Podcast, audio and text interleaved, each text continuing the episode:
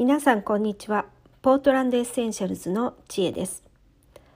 アロマな時間。こちらの配信はアメリカオレゴン州ポートランドからお届けしています。さて、えー、今日は、えー、アロマのお話ではなくて、えー、日常のお話からちょっと雑談をしてみたいと思います、え先日、え主人と長男がまたあのマウントフットにスキーに行ってきました。でこの日はあの次男はお友達とサッカーをしたいというので、え私と次男はあのお留守番をしていました。で、えー、主人がスキーから帰ってきて、えー、すぐに、えっと、今日はあの珍しいスキーヤーをゲレンデで見かけたっていうんですね。でどんなスキーヤーかを聞いてみるとあのブラインドスキーヤーだったっていうんです。でブラインドなのでつまりはあの視覚に障害のある方のスキーヤーだったっていうんですね。であのどうやってそれブラインドスキーヤーだって分かったのって聞くとあのビブをつけてたからあのビブっていうのはあのスポーツ選手がよくあのスポーツウェアの上からあのゼッケンなんかをつけてるあの薄いベストみたいなものですね。それにあの大きな文字ではっきりと分かるようにあのブラインドスキーヤーっていうふうに書いてあった。だから分かったけどっていうふうに言ってました。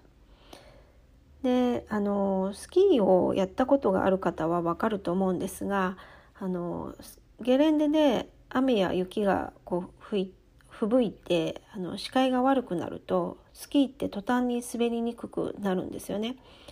で私なんかはそんなにスキーがあの上手な方ではなくて初中級ぐらいのレベルなのであのちょっと視界が悪くなるとあの本当に途端にあの滑るのが怖くなります。であとあのコブコブが多いところなんかはあの滑りにくくなってあの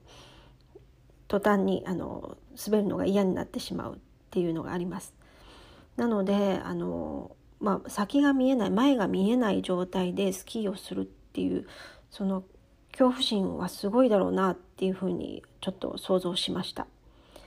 であのどうやってスキーをしてるんだろうって思ったんですがあのゲレンデで私もたまにあの障害者スキーヤーっていうのは見たことが見かけたことがあります。あの足に障害のある方が、えっと、チェアスキーっていうんですかねあれに乗ってスキーをされてる方はあの見かけたことがあったんですがあのブラインドスキーヤーは見かけたことがなかったのでどういうふうにスキーをするんだろうっていうふうにあの思いました。で主人に聞いてみるとあの後ろに人がついてでその人がなんか大声で叫びながら、まあ、多分マイクをつけて、まあの前のスキーヤーが聞こえるように、えー、声かけをしながら、まあ、二人三脚であの滑っているいたそうです。で、えーと、調べてみるとあのガイドスキーヤーというふうに言うみたいであの、まあ、後ろの方があの前のあのブラインドの方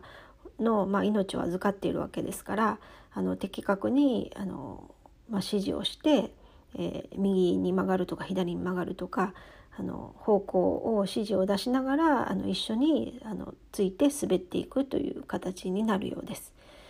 でもちろんあの、まあ、あのきっちりあの速度も合わせて、えー、一緒に滑っていかないといけないのであのスキーの技術力っていうのもあの高いレベルでないとダメですしあのやっぱりこう見えないわけですから前をあのどういうふうに進んでいくかっていうのを的確に判断する能力っていうのもあの必要なようであの特別な、まあ、あの能力がいるスキーヤーのようです。で、まあ、その方と一緒に2人で滑っていくっていう形みたいです。であの私はあのこのブラインドスキーヤーがいるってこと自体あの知りませんでした。あの恥ずかしながらあの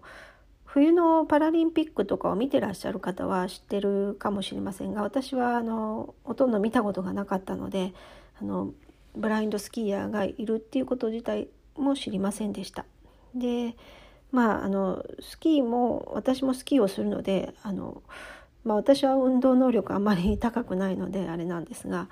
まあ、あのその身体能力もすごいだろうなと思ったのとあとまああの先が見えなくってスキーをするっていうのがすごくあの怖いことだっていうのは分かっているのでそういったあの恐怖心に対するあの精神的な強さっていうのもすごいんだろうなっていうふうにちょっと想像しました。えー、というわけで、えー、今日はあのブラインドスキーヤーを見かけたというお話をしました。えー、今日も聞いていただいてありがとうございました。それではまた明日。